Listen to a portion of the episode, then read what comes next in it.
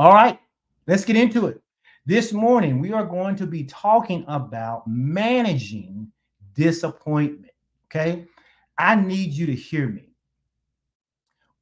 When we begin to talk about managing disappointment, I know this is going to be easy for us to think, well, wait a minute, we don't manage things. But I don't want you to think of managing as in putting up with.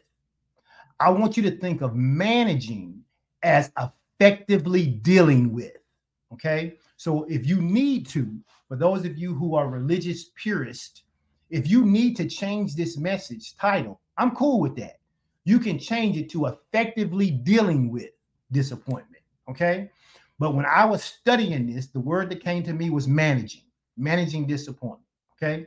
So this morning, we are coming together to dive into this topic that I don't think the church spends enough time really talking about. Even though I believe that it deeply touches every single soul that's on this broadcast this morning.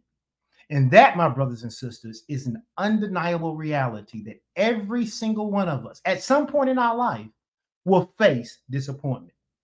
Now, as your pastor, I truly believe that I am anointed and called for such a time as this. I'm not bragging, I'm not being braggadocious, but I am telling you, I am anointed to teach this. And I believe with everything in me that you are anointed to hear it and to learn it and to walk it out.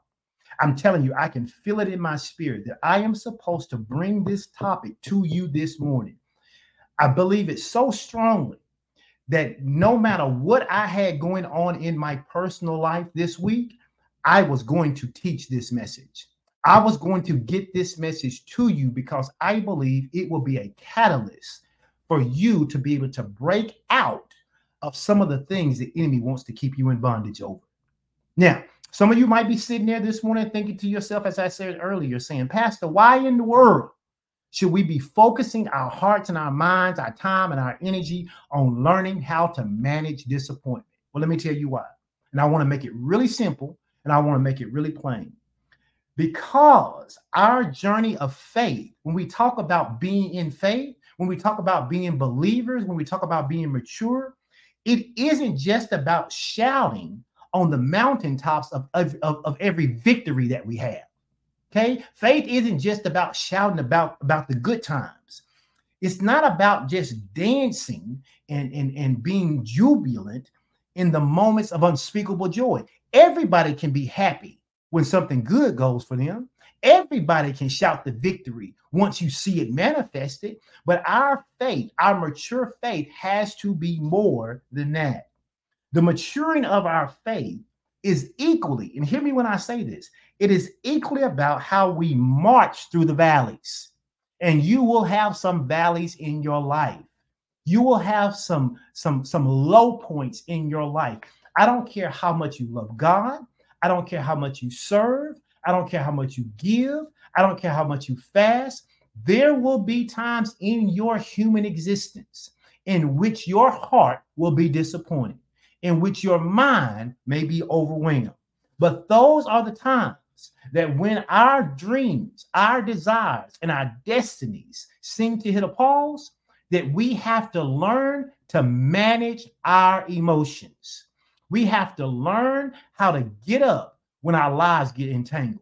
We have to learn how to push through effectively, still believing God, even when our expectations don't quite line up with what we believe was supposed to happen. I'm telling you this morning, disappointment is a tactic of the enemy. And we have to make sure that when we are on the road of disappointment, and we all will find ourselves there at some point, we have to walk down that road and we have to walk down that road understanding that we're not going to be able to escape the disappointment, but we absolutely can manage it. Now, let me be clear. Let me be clear when I say this. Each and every step on that road of disappointment is shaping our faith. You hear me? Eh, disappointment is is got to be something that you're able to look at and understand that God doesn't bring you disappointment, but he will absolutely use disappointment as a tool to strengthen your faith. He will use it as a tool to build your character. He will use it as a tool to give you a clear vision of his perfect plan for your life. You do not have to be afraid of disappointment, but you do have to learn how to manage it. And when we learn to handle and when we learn to manage disappointment effectively, we aren't just living in existence where we're just scraping by. We begin to thrive. We begin to live a life to its full in abundance. We begin to experience that John 10 and 10 life where he says, I would that you would have life and that you would have it to the full until it overflows. And then we begin to draw nearer and nearer to God because disappointment doesn't make us run from God, it makes us run to God when we understand how to manage it effectively. And if we learn to manage this disappointment appropriately, I am telling you that the things that you will experience in 2024 will not derail you. So this morning, we are starting off on a transformative journey this morning. Together, we're going to learn how to face life's disappointments, not with bitterness or with a heavy heart or with despair, but we're going to learn how to focus and overcome disappointment while we are clothed in grace, while we are filled with wisdom and standing strong in unwavering faith. As we get started this morning, I got a declaration that I think I put uh, there in the in the uh, studio. I want you to declare this declaration with me this morning. And, and, when, and when you do it, I don't want you to just read it. I want you to read it, but then I need you to say it. I, I, need your I need your ears to hear it. I mean, I need your your yeah, I need your ears to hear it. I need your eyes to see it, and I need your mouth to say it. And that is, I will not. I will not. You can write it in the comment section if you need to, but I will not allow. Understand that word allow? That means you have choice. I will not allow disappointment to derail my desires, my dreams, or my destiny. Say this with me. I will not allow disappointments to derail my desires, my dreams, or my destiny. I'm telling you, that's got to be your mantra this morning. That has to be the place. And I don't know what you've experienced, but I know that there are some of you out there who are going through some things. Maybe you lost a loved one, a parent, a child, a friend, a coworker. Maybe you're experiencing some disappointment. Maybe you didn't get the job that you applied for. Maybe they told you that, that, that you were overqualified. Maybe they told you that maybe you lost the job right? Maybe you got laid off. Maybe, maybe, you, maybe you've been uh, trying to go back to school and you just found out that they, they, they said no, you can't go back to school right now, even though you know God told you to. Listen, disappointments happen, but you cannot allow those disappointments to derail you. They cannot derail your desires, they cannot derail your dreams, and it cannot derail your destiny. Okay. Now, again, for those who are religious purists, for those who will listen to this message now or in the future, let me begin by parenthetically inserting this statement. We're going to define disappointment, but before we define it, let me say this. You do not find, you do not, I'm saying you do not, you do not find the word disappointment in the Bible. Okay. There, there's no word for disappointment in the Bible. There's no strong concordance word that talks about disappointment. Okay. But what you do find in the Bible is the word expectation or expectations. Okay. Disappointment, hear me, is the fruit of failed expectation. So while we don't see the word disappointment in the Bible, and while it does not appear, the emotion, the powerful emotion of disappointment absolutely is there. So let's define the word disappointment so that we're all on the same page. Okay. Let's define the word disappointment so that we're all working from the same concept. What is disappointment? Disappointment is the feeling Okay. Notice it's a feeling. If it's a feeling, it's an emotion. If it's an emotion, it means it's fickle. If it's fickle, it means it's temporary. If it's temporary, it means we can control it. So it says disappointment is the feeling or the emotion of dissatisfaction. Okay. And that dissatisfaction comes or it follows anytime we experience a failure or a perceived failure. A perceived failure or a failure of what? Of some expectation or of some hope that we had would manifest. Let's say you apply for a job, you interview for the job, you do the you do the informal phone conversation, you do the formal interview uh, with HR, you do the formal presentation with the HR manager, you do the next interview with the entire team. They tell you they love you. Okay. They have you to then come back and do a performance review. You do the performance review exercise. They tell you it was great. They love it. The next time you hear from them, they tell you that they loved you, but they decided to go with another candidate. You didn't do anything wrong. You did everything right. That will breed disappointment. But if you allow that disappointment to fester like a sore in your life, it will not just impact the fact you didn't get that job, it'll impact the fact that you won't get any job or you won't get a job that you are worthy of, or you won't get a person that you're worthy of, or you won't get a career advancement, or you won't start the business, or you won't do the next thing that you're supposed to do. Why? Because you're allowing a dissatisfaction of, of a perceived failure or failure that came against an expectation of or a hope that you had to manifest to be the defining factor of who you are. And that's why disappointment is so dangerous because disappointment is like the leaven. A little disappointment won't just stay little in your life. It will rise and it will become a thing in your life in which it will want to take over every area of your life. Now, I'm going to use a scripture this morning. And again, for you religious purists out there, I understand the context of what this scripture was teaching when Paul wrote it. Okay. But I want you to hear me because this is how God gave it to me. And I think it'll help you if you'll listen. So let's go to Second Corinthians chapter 2, verse 10 and 11. I'm going to read this out of a couple of translations and then I'm going to get to my point. So just stay with me. Okay. Second Corinthians chapter 10, verse 11 in the contemporary English version reads like this. The apostle Paul was writing to the Corinthian church.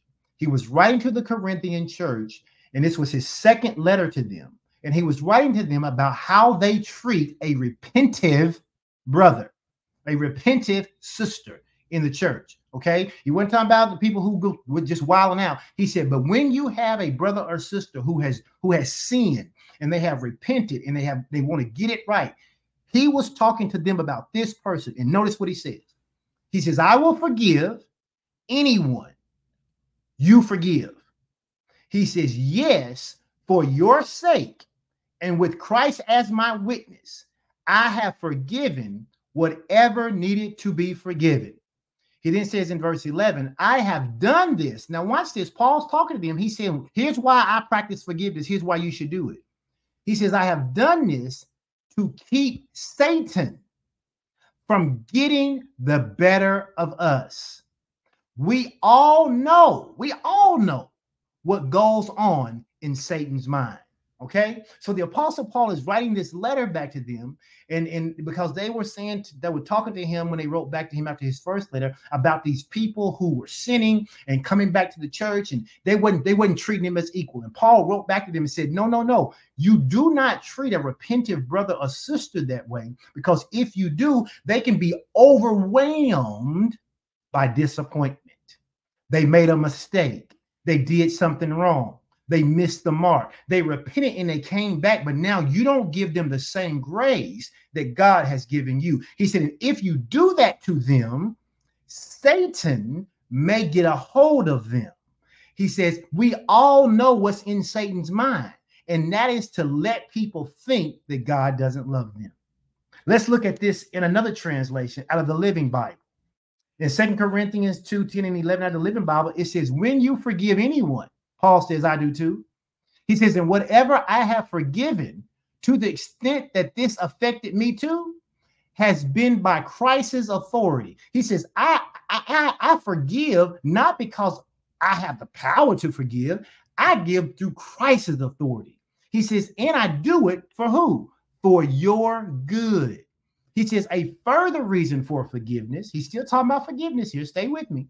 A further reason for forgiveness is to keep from being what? Outsmarted by Satan. For we know, come on, what he's trying to do. Now, you're familiar with this scripture. You're probably just familiar with it out of the King James Version. Because in the King James Version, uh, in verse 11, he uses these words. He says, Lest Satan to get an advantage of us. And then this is the part we always quote For we are not what? Ignorant of what? His devices. We are not ignorant of his devices. Now, these verses uh, that we just read this morning are part of the Apostle Paul's, I said this, second letter to the Corinthian church. In this passage, Paul is emphasizing the importance of being aware and resisting the schemes or the tactics of Satan. I am telling you, we have got to be wise enough to understand what the enemy's trying to do with this emotion called disappointment. Now, the context of this verse, I understand completely, is about forgiveness and about reconciliation within the Christian community. The Apostle Paul is, is encouraging the Corinthian church to forgive and to comfort a repentant member so that that person isn't overwhelmed by excessive sorrow. This verse highlights the belief that Satan could exploit and is always looking to exploit unforgiveness and division within the church. Now, as I was studying this, the Holy Spirit said to me to go back and look at this word that shows up in the King James Version that says his devices. And I had to ask myself, what are Satan's devices? Because if the Bible says don't be ignorant of them, then I must know what they are in order to overcome them. So the phrase his devices suggests a wide range of strategies and tactics that Satan must use to lead people away from their faith. And it was at that moment that I was like, ah, that's what the Holy Spirit is saying. These tactics are often stood as manipulations that exploit our human existence, our human weakness, and our emotions. Satan is looking for an emotion that is so powerful and so overwhelming to you that you will be willing to give in to the emotion and believe it more than God. And that is exactly what disappointment does. And so while the apostle Paul focused on the tactic of unforgiveness when he wrote to the Corinthian church, this morning, as your apostle, I want to focus on the tactic of disappointment. Because disappointment is, is, is disillusionment to an unfulfilled expectation.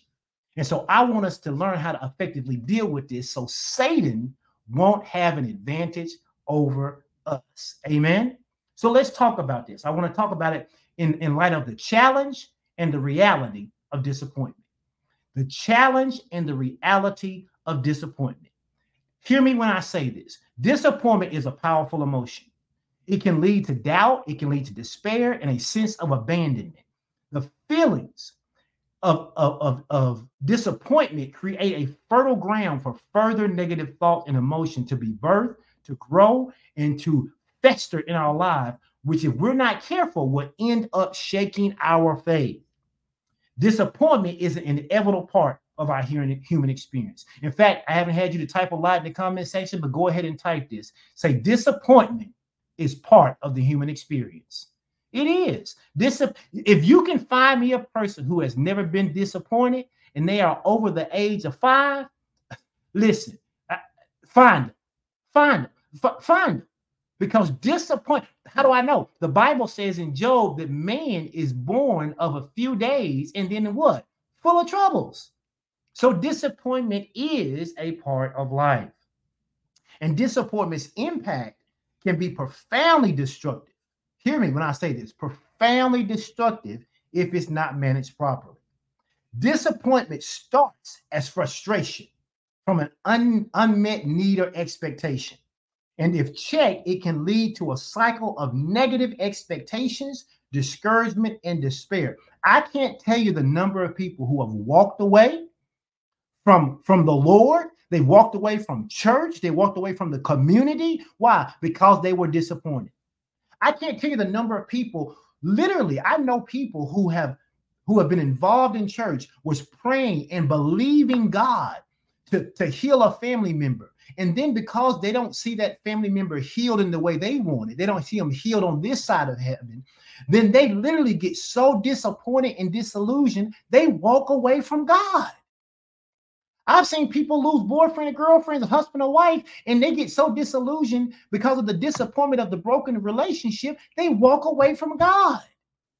I've seen people who have did, who didn't get the money they expected to get when they expected to get it, when they when they had an expectation, not even that God said it, not even that God said it, but they had a, a, an expectation that they were going to have something at a particular time. And when it didn't show up, they did not manage that disappointment. And that disappointment became disillusionment. It became another negative experience. It became the catalyst for more disappointment. And then they ended up in despair and walked away from God.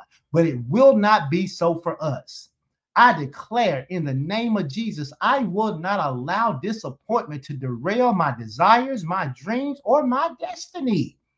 You, you, you've got to get that in your heart so that when disappointment comes up, it's the thing that rises up out of you, not, not being overwhelmed by the disappointment. Because disappointment, I guarantee you, will come. Now, disappointment can stem from a variety of sources. As I said, it comes from unmet expectations, it can come from personal failures, unforeseen circumstances. It can even come from additional factors like relationship conflicts, professional setbacks, health issues, and money challenges. There's a multitude of ways in which, hear me, there's a multitude of ways in which disappointment can come. And oftentimes, if it's not managed well, disappointment will spiral into feelings of dejection. It will spiral into feelings of hopelessness. And if it's left unchecked, it will grow into bitterness, a loss of trust, and a weakening of your faith. And I'm telling you, that's exactly what the enemy wants to happen. It is one of his tactics. And so I'm going to teach this message and I'm going to teach it a couple different times in a couple of different ways because if I can teach you to grow up and manage effectively the disappointment that I know life is going to life at you, I am telling you your rebound season is going to be quicker and better than before. We said this was a season of rebound and what? Recovery. If this is a season of rebound and recovery, you can't rebound and recover while you're feeling dejected. You can't rebound and recover while you're feeling hopeless. You can't rebound and recover if you are feeling bitter, if you have a loss of trust, and if you are feeling weak in your faith. You cannot be weak in your faith. Now, in the spiritual context, this cycle can be seen as the enemy's strategy to undermine our faith and our hope in God and his promises to us. However, the Bible offers us a profound and proliferating perspective on how to handle these moments of disappointment through faith in God's word. So, the message this morning aims to walk us through understanding the nature of disappointment and how, through the power of expectation, rooted in God's promises, because your expectation can't just be something you make up. Your the Bible says this in Isaiah 60. It says, My expectation comes from him alone. So if my expectation is coming from someplace other than God, I am setting myself up for ultimate disappointment because if I, if my expectation comes from somewhere else, I have to make it come to pass. But God says that when He gives us an expectation and we receive His expectation, it says His word, which is His expectation, won't come back to Him void. And if his word won't come back to him void, that means his word is going to produce what he sends it out to produce. If his word is going to produce what he sends it out to produce, how can I be disappointed in a promise that cannot fail? Are you listening to me this morning? And that's how you've got to begin to preach this to yourself when I get off this broadcast, when when when when, you're at home, when things come your way, you have to have this word tucked deep into your heart so that it will come up out of your mouth so that it can manifest in your life. Amen. Now, in order to do this, we must have an awareness and a vigilance against Satan's schemes. We have to know what that joker is up to. The Bible says we know what he want to do, but the question is, do we? Do we really know what Satan's up to, or are we oblivious? Because if you're oblivious, I'm telling you, he's going to whoop your behind every time.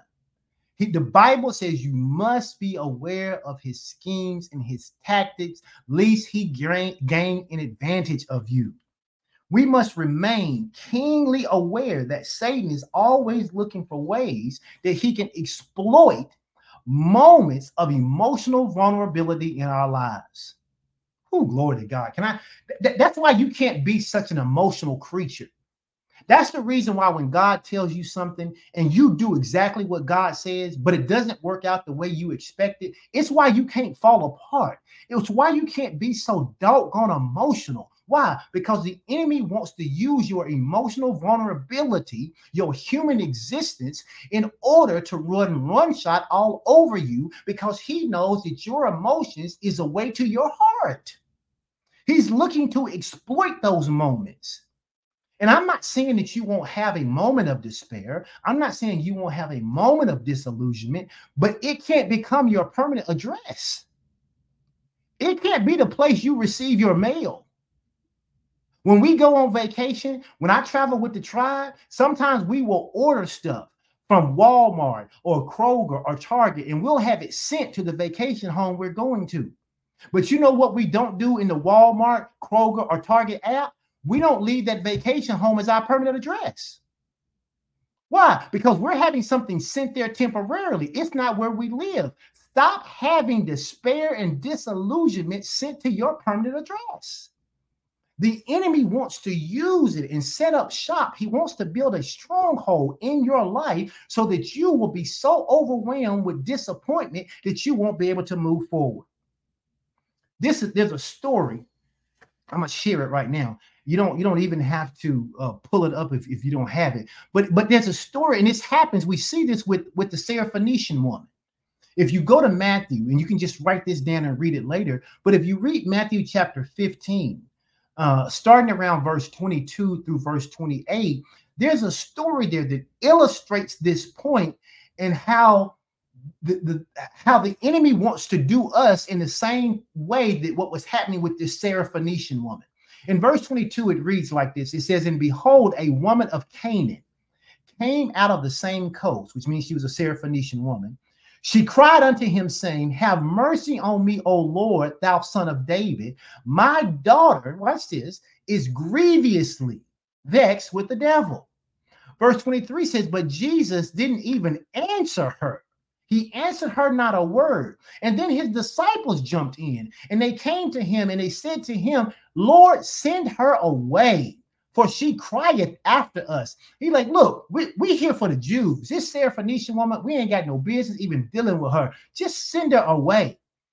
And then in verse 24, the Lord finally answered her and said, I am not even sent, but unto the lost sheep of the house of Israel. In other words, he says, I, was, I wasn't sent for you. I'm, I was sent for the house of Israel. I was sent for the Jews. And then in verse 25, she responds uh, and says she came and she worshiped him. See, when the thing you need to learn to do when you receive a word that is a, that's disappointing, you need to learn to worship God. You can learn a lot from this woman. What she did, she got a word that says, What you need ain't for you. It ain't time for you.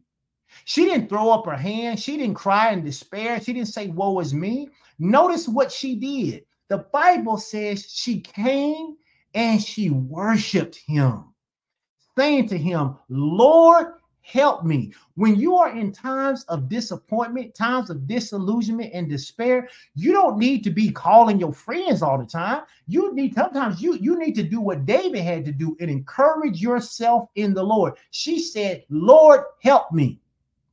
Now watch this because you're talking about disappointment. Verse 26 it says, "But he answered her and said, now, this gets tough.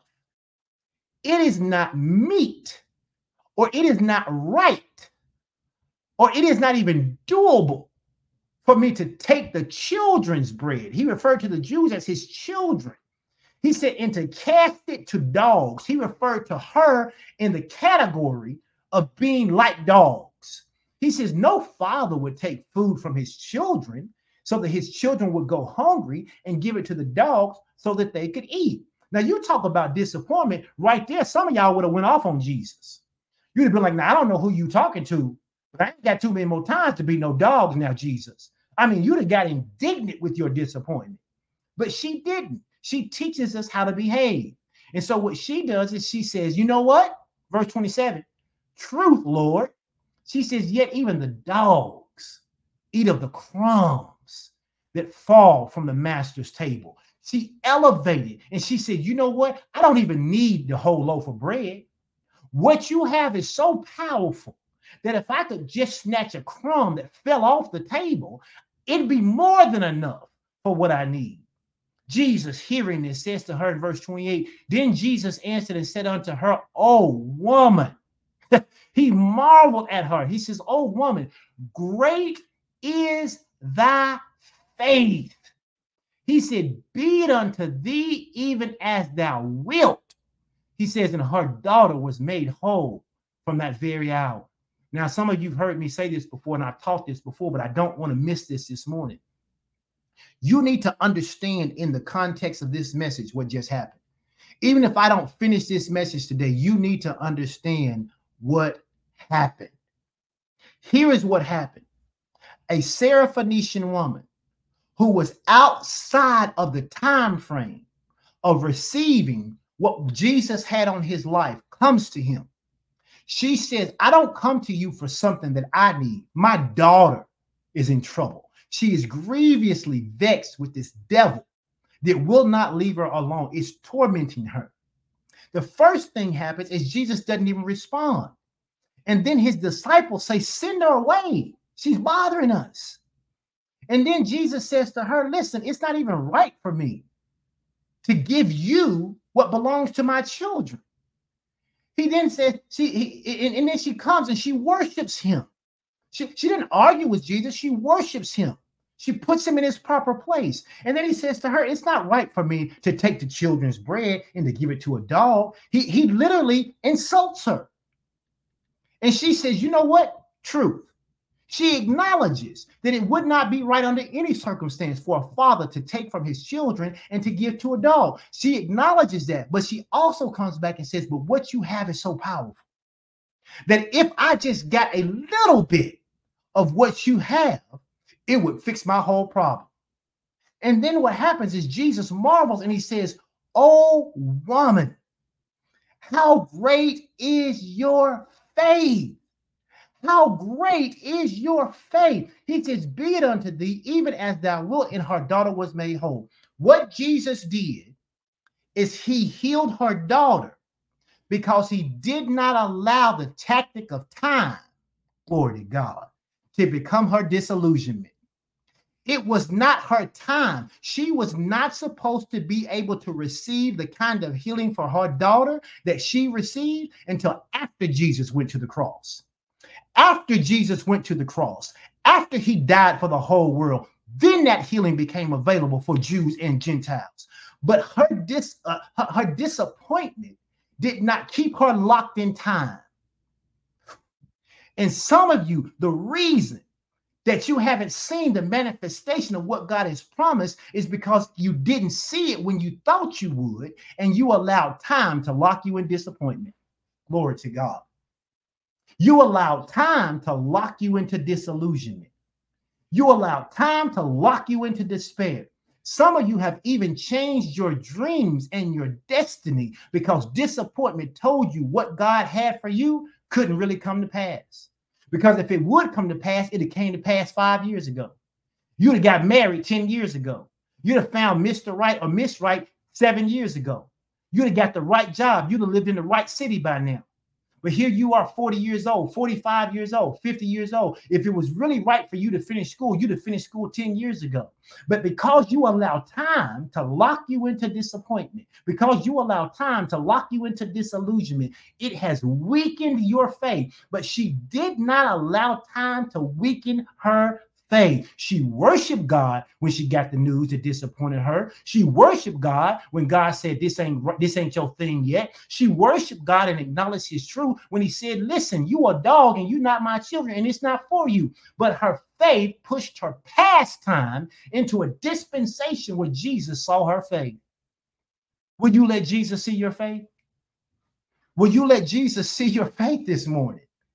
Will you let Jesus see your faith rather than your faith having to always be secondary to your disappointment? Listen, I'm telling you, you cannot allow disappointment to become your disillusionment foundation. Let's go to point number two. We got to understand disappointment through scripture.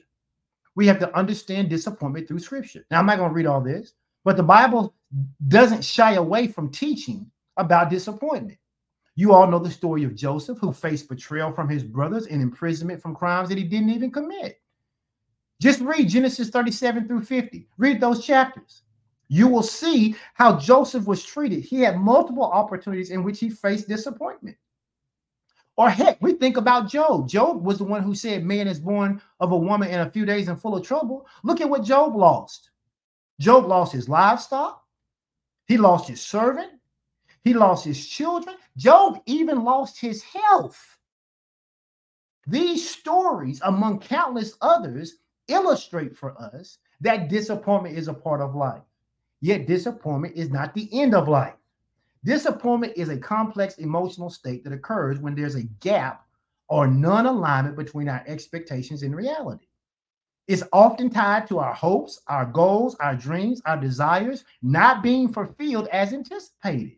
I am telling you that this emotion can range from mild in the case of some minor letdowns or to intense uh, in situations that involve significant unmet expectations.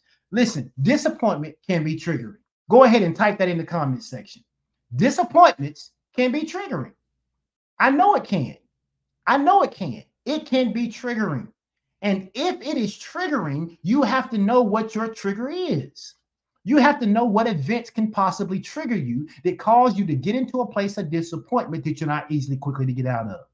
Things such as personal setbacks, pro- professional disappointments, heck, even the actions of others. Have you ever trusted somebody who you thought had your back because you certainly had theirs? And then come to find out, not only did they not have your back, they was exposing your back to other people to stab you in the back. Has anybody ever been there before? If you've been there before, put a three in the comment section. If you've ever had somebody who you thought was down for you, only to find out they wasn't down for you, not only was they not down for you, they were they were out there working with other folk who didn't have your back and wanted to see your downfall. I've been there before. That is a disappointment that is that is that is very triggering. But you have to learn to understand that just like folk cannot have your back, God always does.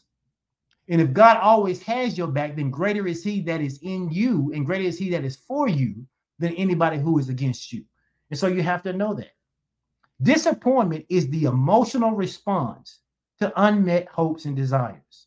The enemy wants to use disappointment to sow seeds of doubt, fear, unbelief, and negativity into our hearts. That's what he wants to do. That's what he wants to do with disappointment it serves literally as his vehicle to try to carry us away from God's promises. the enemy wants to use disappointment like a self driving vehicle. What do I mean? In a self driving vehicle, you can just get on the passenger side and it'll just take you where you want to go.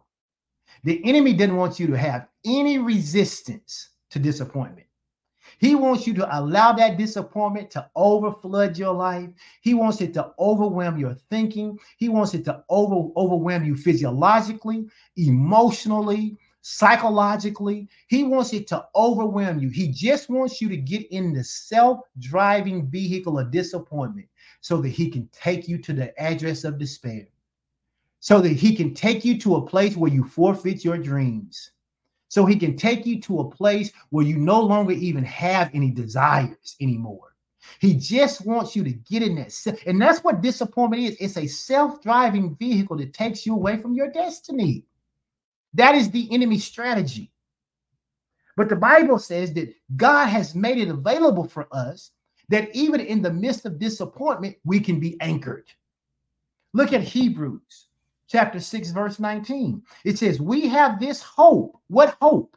We have this hope as an anchor for the soul, firm and secure. Now, I put it, I put in, in, in quotations that were this hope. It doesn't appear like that in the Bible, but I wanted to illustrate it for you because it says, We have this hope. Have you ever asked what the hope is? Because I think sometimes we read our Bible and we don't take the time to, to pause and ask the right questions. In Hebrews, he says, We have this hope.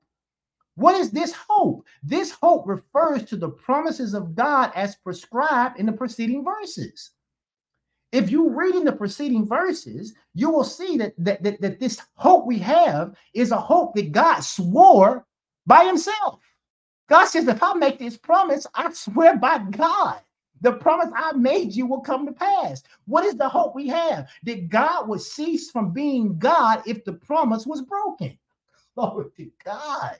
We talked at the huddle about this covenant. God says, I've made a covenant with day and night. He said, if you can break my covenant with day, and if you can break, break my covenant with, with night, Jeremiah 33, he says, then I will cease from being God. So I, I get it that disappointment comes, but it should only be a quick human emotion. Then faith needs to kick in. And faith should kick in and say, wait a minute, while I'm disappointed, the same God who made the promise when I believe the expectation is the same God who's there still holding up that expectation. So